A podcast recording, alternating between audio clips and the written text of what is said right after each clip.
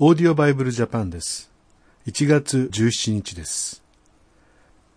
今日はリビングバイブルでマタイの福音書12章1節から21節を朗読します。ぜひお聞きください。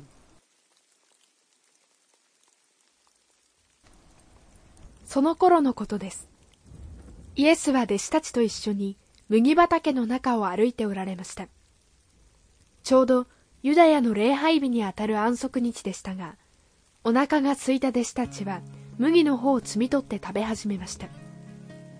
ところが、それを見たあるパリサイ人たちが抗議しました。お弟子さんたちが掟を破ってますよ。安息日に借り入れをするなどもってのほかだ。しかしイエスは言われました。ダビデ王とその家来たちが空腹になった時、どんなことをしたか聖書旧約で読んだことがないのですか？ダビデ王は神殿に入り祭司しか食べられない供え物のパンをみんなで食べたではないですか？王でさえ掟を破ったわけです。また神殿で奉仕をする祭司は安息日に働いてもよいと聖書に書いてあるのを読んだことがないのですか？断っておきますがこの私は神殿よりもずっと偉大なのです。もしあなた方が私は供え物を受けるよりあなた方に憐れみ深くなってほしいのですという聖書の言葉をよく理解していたら罪もない人たちを咎めたりはしなかったはずです。安息日といえども天から来た私の支配下にあるのですから。この後でイエスは街道にお入りになりました。ふとご覧になるとそこに片手の不自由な男がいます。これ幸いとばかりパリサイ人たちは安息日に病気を治してやっても掟に違反しないでしょうかと尋ねました。それはイエスがきっと差し支えないと答えるだろうからそうしたら逮捕しようという計略でした。ところがイエスの答えは違いました。あなた方が羊を一匹飼っていたとします。ところがその羊が安息日に井戸に落ちてしまった。さあどうしますか？もちろんすぐに助けてあげるでしょう。人間の値打ちは羊などとは比べ物になりません。だから安息日に良いことをするのは正しいことなのです。それからイエスは片手の不自由な男に手を伸ばしなさいと言われ彼がその通りにすると手はすっかり良くなりました。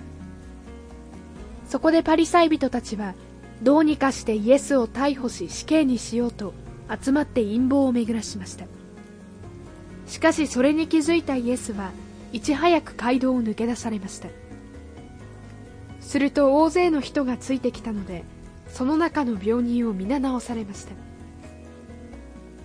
そして彼らにこの奇跡の噂を言い広めないようにとくれぐれも注意なさいました。こうしてイザヤの予言の通りになったのです。私のしもべを見よ。彼こそ私の選んだもの。私が喜ぶ私の愛するもの。私は彼の上に私の霊を置き彼は国々を裁く。彼は争わず叫ぶことも大声を上げることもない。弱い者を踏み倒さずどんな小さな望みの火も消さない。彼は最後の勝利を飾りあらゆる争いに終止符を打つ。彼の名こそ全世界の希望となる。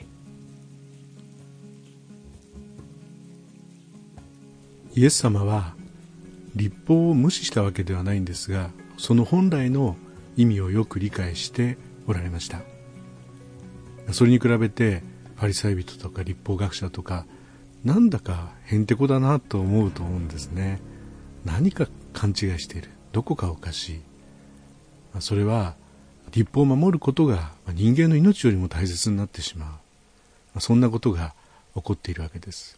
ましてや正しく歩んでいるイエス様人を助けているイエス様を、ま嫉妬というか憎らしいというか消してしまいたいと思うようなまそんな人間の深い罪深さというのを思います、まあ、宗教というのにこう罪深さが重なってくると本当に醜いですよね。もうそういうのは結構ですというようなそんなニュースがたくさんあります。